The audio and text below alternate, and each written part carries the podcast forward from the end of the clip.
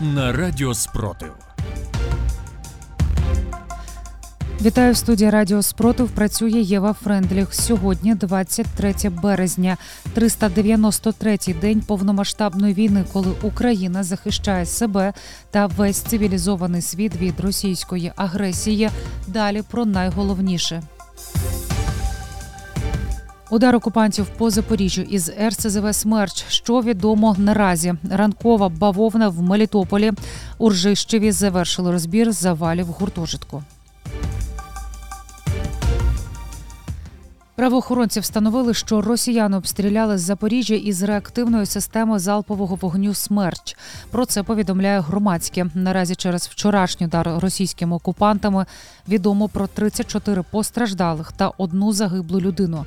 29 людей госпіталізували, зокрема трьох дітей. Одна постраждала людина померла в лікарні. У Ржищеві завершили розбір завалів гуртожитку. Рятувальники знайшли під завалами ще одне тіло. Кількість загиблих зросла до 9 людей. На Миколаївщині троє чоловіків загинули, підірвавшись на російській протитанковій міні. Про це повідомляє начальник національної поліції в Миколаївській області Сергій Шайхет. Це трапилось, коли вони їхали полем до лісосмуги збирати дрова. Всі троє чоловіків їм було 60, 29 та 19 років. Загинули на місці. Після зими Росія дещо змінює цілі для завдання ударів по Україні. Після атак дронами по базах пально-мастильних матеріалів УГУР припускають, що під прицілом окупантів будуть військові об'єкти та система логістики українських військ. Все тому, що кліматична зима вже закінчується, а Кремлю так і не вдалося зруйнувати українську енергосистему.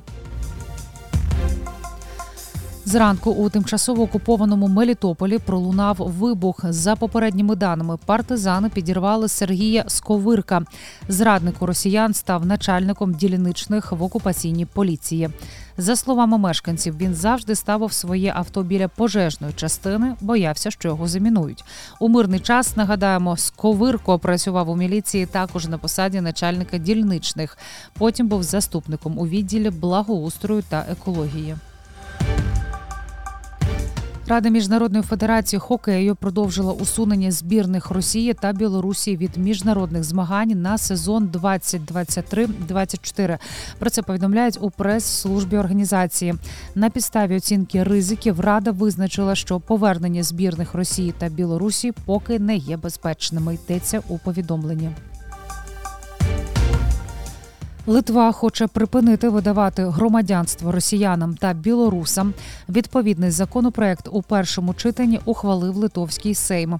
Окрім заборони громадянства, Литва може призупинити прийом заяв від росіян і білорусів на тимчасове проживання у країні, а також видачу віз у своїх центрах за кордоном. Світовий банк спрогнозував, що Україні знадобиться 411 мільярдів доларів для відновлення економіки. Україні знадобиться 14 мільярдів доларів лише для реконструкції та відновлення цього року. Близько 20% потреб.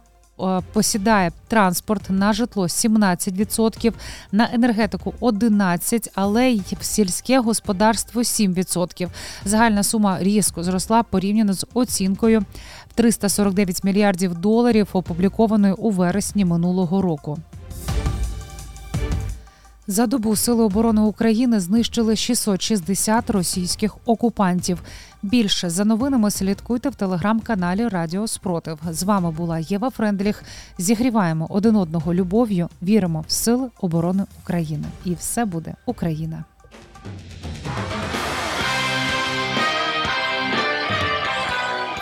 Радіо Спротив. Радіо визвольного руху.